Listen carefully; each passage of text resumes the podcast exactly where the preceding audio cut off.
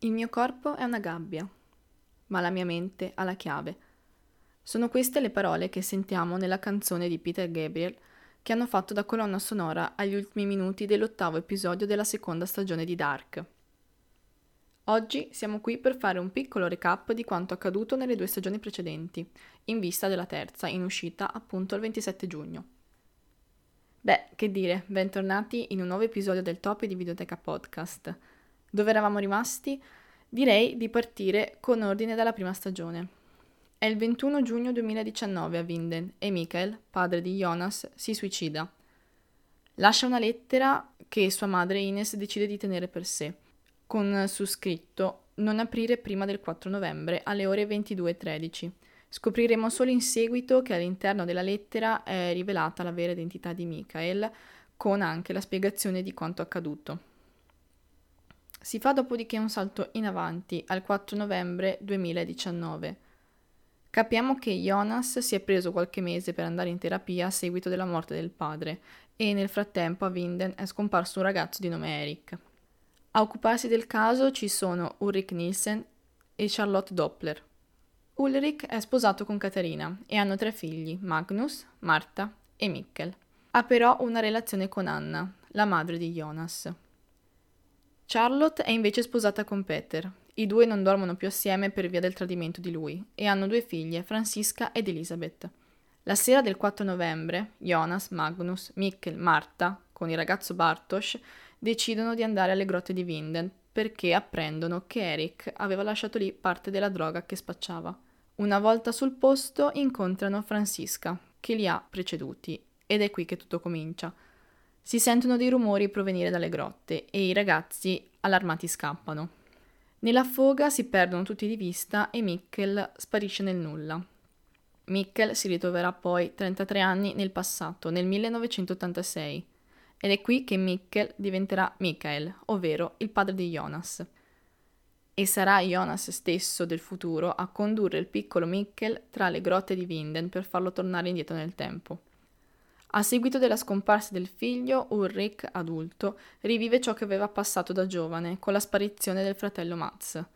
Fratello che però viene ritrovato nel 2019 con addosso gli abiti e gli oggetti appunto degli anni Ottanta, quindi periodo in cui lui era scomparso. Nel corso della prima e seconda stagione scopriamo che dietro le sparizioni c'è un certo Noah, un viaggiatore del tempo, padre di Charlotte che entra in contatto con un piccolo Helge, il padre di Peter, costringendolo ad aiutarlo nei suoi esperimenti. Noah assume anche Bartosz, ragazzo di Marta e amico di Jonas, dandogli indicazioni precise per viaggiare nel tempo, ma Bartosz mantiene il segreto fino alla seconda stagione. Nel frattempo a Vinden continuano ad esserci sparizioni. La piccola Elizabeth sparisce per qualche ora e la madre riceve da lei, una volta tornata, un orologio con una dedica. Elizabeth dice a Charlotte, ancora inconsapevole di chi siano i suoi genitori, che è stato Noah a darglielo. Proseguono gli episodi e si va ancora più indietro nel tempo, nel 1953, dove vengono ritrovati i corpi di Eric e Yasin, scomparsi dalla Vinden del 2019. Anche Ulrich, addentrandosi nelle grotte, riesce a viaggiare nel tempo.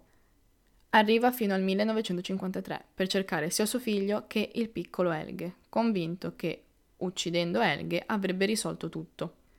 Il piano di Ulrich però non va a buon fine e viene arrestato da un giovane Egon Tiedemann, padre di una piccola Claudia, che 33 anni dopo avrebbe preso in mano la centrale nucleare. Nel frattempo Jonas viaggia nel tempo, nel tentativo di sistemare la situazione. Ma un altro Jonas, adulto, gli fa capire che non è possibile cambiare gli eventi, in quanto se avesse riportato Mikkel a presente, beh, lui non sarebbe mai nato. Altri personaggi fondamentali sono Alexander Kuhler, che prenderà il cognome dalla moglie Regina Tiedemann. È il direttore della centrale nucleare e ha avuto la geniale idea di seppellire scorie radioattive sotto del cemento. L'identità di Alexander non è ancora chiara, ma nella seconda stagione un detective assunto per indagare nelle sparizioni di Winden, Clausen, sembrerà ormai essere vicino alla verità. Una verità, però, che Torben Woller, collega di Charlotte e Ulrich, stava cercando di tenere nascosta. Woller, per chi non se lo ricordasse, è l'uomo con la benda, quindi insomma un altro mistero che spero venga risolto nella terza stagione. Torniamo ad altri personaggi ed eventi. Un personaggio che incontriamo nel 1953 è Agnes Nissen, nonna di Ulrich e madre di Tronte, il padre di Ulrich quindi, che scopriremo poi essere anche la sorella di Noah. Lei intreccerà una relazione con la madre di Claudia. Claudia Tiedemann poi è una viaggiatrice del tempo, detta anche Diavolo Bianco.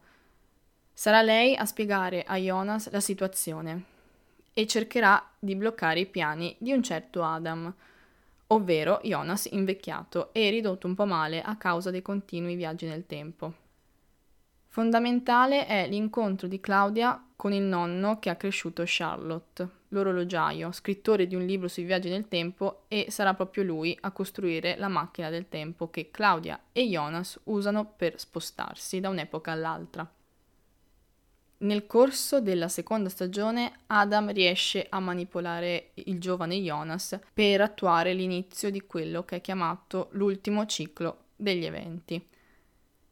Nell'inizio della seconda stagione vediamo infatti un futuro post-apocalittico nel 2052, nel quale Jonas si ritrova catapultato. Un'Elizabeth adulta spiega che non si può entrare alla centrale nucleare ormai distrutta, ma Jonas, una volta vista la tomba di Marta, viola le regole e cerca all'interno della centrale un modo per tornare indietro nel tempo. Entrando alla centrale vede eh, quella che è definita un po' la particella di Dio. Stabilizzandola, non senza qualche problema, riesce a tornare indietro, ma nonostante ciò Marta non si salverà e verrà uccisa da Adam, lasciando in questo modo un trauma indelebile nella memoria di Jonas. Quelli che si salveranno dall'Apocalisse del 27 giugno 2020, ovvero dalla creazione della materia oscura che avvolgerà Vinden a seguito dell'apertura dei barili gialli con le scorie radioattive, sono Peter, sua figlia Elizabeth, Claudia adulta con sua figlia Regina, adulta, e affetta anche da cancro al seno. Al bunker arriva anche, direttamente dal 1921, ricordiamo l'anno in cui Sigmundus inizia a lavorare al passaggio nelle grotte, arriva un giovane Noah. Jonas adulto salverà invece Bartosz, Magnus e Francisca, attivando la macchina del tempo poco prima dell'Apocalisse. Le fazioni sono quindi due, Adam e Sigmundus stanziati nel 1921, che vogliono creare un nuovo mondo, mentre Claudia e Jonas che vogliono salvare quello già esistente. Ma che ne è degli altri personaggi?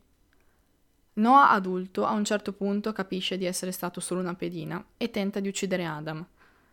La sua pistola però si inceppa e sarà poi la sorella Agnes con la stessa pistola a ucciderlo. Caterina, dopo aver saputo della riapertura del portale, si dirigerà proprio nelle grotte di Vinden per cercare suo figlio.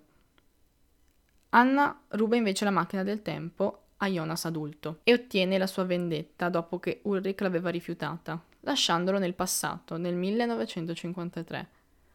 Avviene poi una delle scene più commoventi, un ormai vecchio Ulrich intrappolato nel passato, del 1987, è in una clinica psichiatrica e per un piccolo momento riesce a rivedere suo figlio. Cercano di andarsene verso le grotte, ma il tentativo di fuga fallisce. Apprendiamo anche che per colpa di Claudia adulta se suo padre muore nel 1987. Un ormai anziano Egon che era a un passo da capire la verità, ovvero i viaggi nel tempo. Verità che ormai in realtà tutti nella Vind del 2020 sanno. Ma ci sono ancora tante cose in sospeso.